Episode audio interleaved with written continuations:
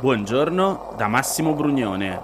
Oggi è venerdì 4 novembre, sono passati 22 giorni dall'insediamento del Parlamento e queste sono notizie a colazione, quelle di cui hai bisogno per iniziare al meglio la tua giornata.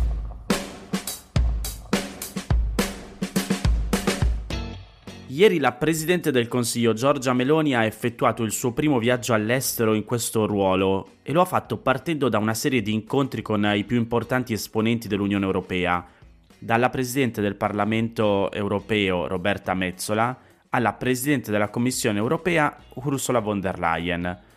Un viaggio che tutti hanno osservato con grande interesse, soprattutto viste le passate posizioni di Giorgia Meloni nei confronti dei leader europei una frase su tutte, giusto per esempio, era siamo in mano a una banda di usurai. Comunque, se da un lato i primi incontri formali sembrano essere andati bene, trovo interessante il punto di vista che inserisce Elena Tebano nella rassegna stampa serale per gli abbonati al Corriere della Sera, e cioè il punto di vista tedesco rispetto a questa visita. Questo perché, come racconta anche il quotidiano tedesco Welt, gli interessi dell'Italia si oppongono a quelli della Germania su molti punti, a cominciare dalla politica energetica e finanziaria. Il quotidiano tedesco scrive che Meloni sta promuovendo un tetto al prezzo del gas in tutta l'Unione Europea, che invece il cancelliere Olaf Scholz non vuole così esteso. Giorgia Meloni punta anche a un allentamento del patto di stabilità dell'Unione Europea, che determina la politica finanziaria dei paesi dell'Unione, e vuole che l'Unione Europea continui ad assumere debiti comuni anche in futuro. Ma ognuna delle sue proposte è un drappo rosso per il ministro delle finanze tedesco. C'è un solo campo in cui gli interessi dei due paesi coinciderebbero. Ed è piuttosto inaspettato, visto lo scontro emerso negli ultimi giorni sulle navi delle organizzazioni non governative che battono bandiera tedesca. Sì, stiamo parlando della politica migratoria, sia l'Italia che la Germania sono intenzionate a riorganizzare la politica migratoria dell'Unione Europea. Ora, date queste premesse, il quotidiano tedesco si aspetta che Meloni scelga la Realpolitik, abbandoni gli atteggiamenti più barricaderi nei confronti dell'Unione Europea e la consideri un'alleata a cui è necessariamente legata, anche in virtù degli attesi 190 miliardi di euro del Next Generation EU Ve lo ricordate, il piano europeo di ripresa post-pandemica. Ma si aspetta anche che lo faccia tentando di isolare Berlino. L'aspetto particolarmente interessante è che Meloni si sta allineando al presidente francese Emmanuel Macron sulle questioni di politica fiscale e, se è abile, potrebbe allearsi con lui per far passare i suoi interessi. Questo perché per trovare alleanze contro gli interessi tedeschi il momento è quello favorevole. Le relazioni tra Francia e Germania sono attualmente a un punto basso e qui c'è da sottolineare che anche gli altri paesi dell'Unione Europea sono infastiditi dal fatto che Berlino si occupi sempre di se stessa prima di prendere in considerazione gli interessi del resto dell'Unione. E in questo momento la posizione tedesca è più debole del solito. Questo perché ha bisogno di gas dai partner europei per la sua eccessiva dipendenza da quello russo e potrebbe quindi essere costretta a concessioni a cui finora si è dimostrata restia.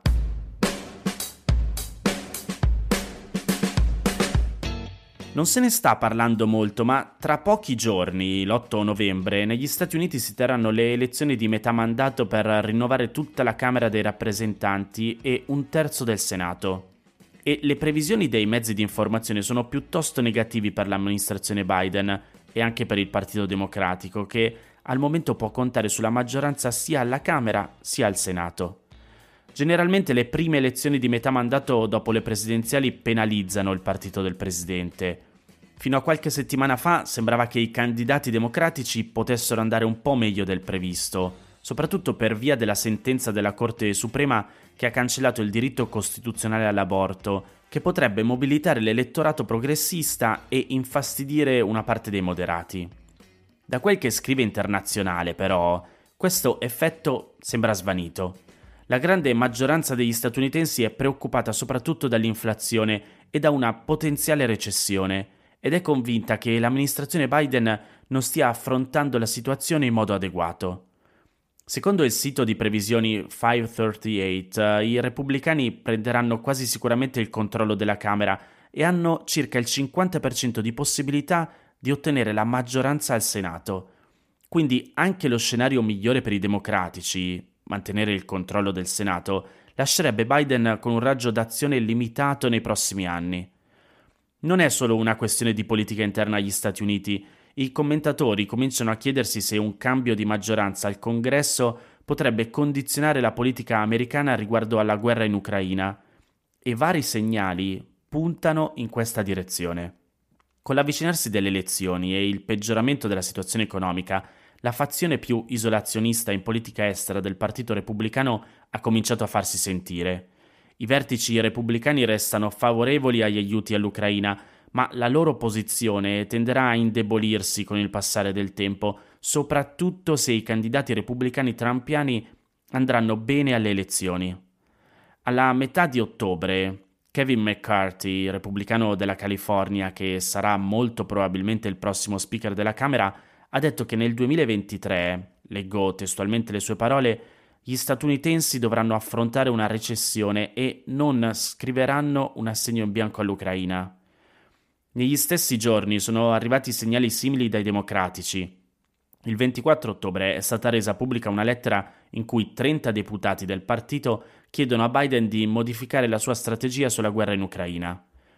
I parlamentari, che fanno parte dell'ala progressista del partito, affermano che il sostegno economico e militare a Kiev dovrebbe andare di pari passo con dei negoziati diplomatici con Mosca per arrivare a un cessate il fuoco.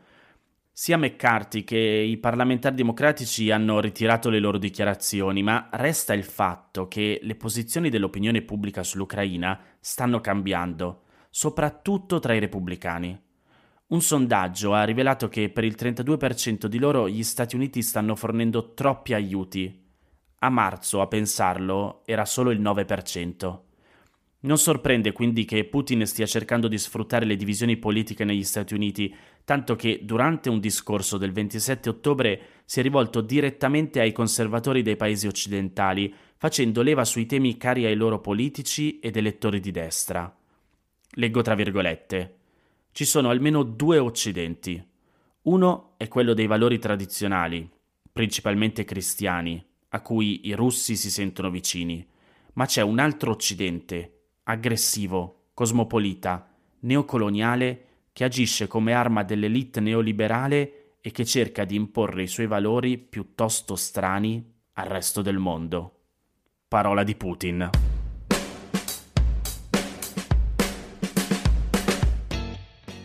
Secondo l'osservatorio sostariffe.it e il portale online segugio.it, in meno di due anni la spesa per le bollette di luce e gas è più che triplicata. Dall'altro lato però il dato che abbiamo è quello comunicato da Arera, l'autorità di regolazione per energia, reti e ambiente, secondo cui le bollette del gas relative ai consumi di ottobre saranno in media più basse del 12,9% rispetto a quelle del terzo trimestre di quest'anno.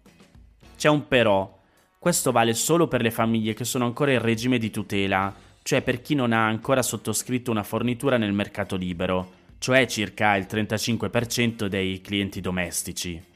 Anche chi lo ha fatto, come me per esempio, è probabile che vedrà le bollette ridursi, ma saranno i singoli fornitori a decidere di quanto. C'è un altro aspetto da sottolineare di questa notizia che magari avete già sentito ieri. La riduzione del costo riguarderà solo le bollette del gas, mentre quelle dell'elettricità avranno sempre le stesse tariffe comunicate a fine settembre. I motivi di questo calo sono essenzialmente due. Innanzitutto le quotazioni del gas sono molto più basse rispetto a quelle di questa estate, su cui si basavano le precedenti bollette. In più c'è una questione di metodo di calcolo, che cambia proprio da questo mese. So che qua andiamo sul tecnico, però se anche voi come me vi trovate a dover pagare le bollette e decidere se fare la doccia a casa o in palestra, Insomma, la tecnica vale la nostra attenzione. Comunque, l'ARERA ha elaborato un nuovo meccanismo rispetto al sistema di ricalcolo trimestrale che l'autorità segue per l'elettricità. Per quanto riguarda il gas, l'aggiornamento è diventato mensile e non avverrà più prima dell'inizio del periodo, ma a posteriori, in modo che rifletta con meno ritardo possibile le variazioni effettive del prezzo dell'energia all'ingrosso. In pratica, con il vecchio sistema di calcolo, le variazioni di prezzo impiegavano molto tempo per riflettersi sulla bolletta, mentre ora sono molto più rapide. Con il ricalcolo mensile la riduzione delle quotazioni riguarderà quindi già le bollette relative a ottobre, mentre con il metodo trimestrale i risparmi non si sarebbero visti prima di gennaio. Inoltre, per stabilire il prezzo della materia prima, l'autorità non farà più riferimento al mercato di Amsterdam, il famoso TTF che in questi mesi si è rivelato estremamente volatile, ma all'indice italiano PSV, che sta per punto di scambio virtuale.